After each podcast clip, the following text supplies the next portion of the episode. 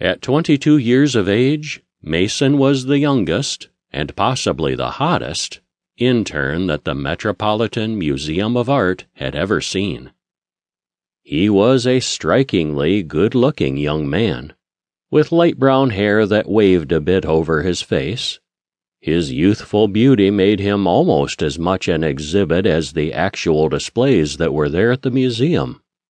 Of course, he tried to remain humble about it, and yet there's just something that good looks will do to even a humble young man to make him more egoistic.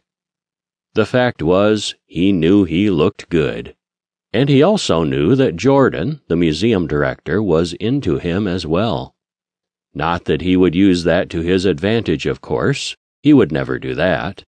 But being so young, Mason didn't exactly have the most awesome position at the museum. In fact, his main work involved dusting off the exhibits, and occasionally making sure no one was roughhousing too much around the exhibits.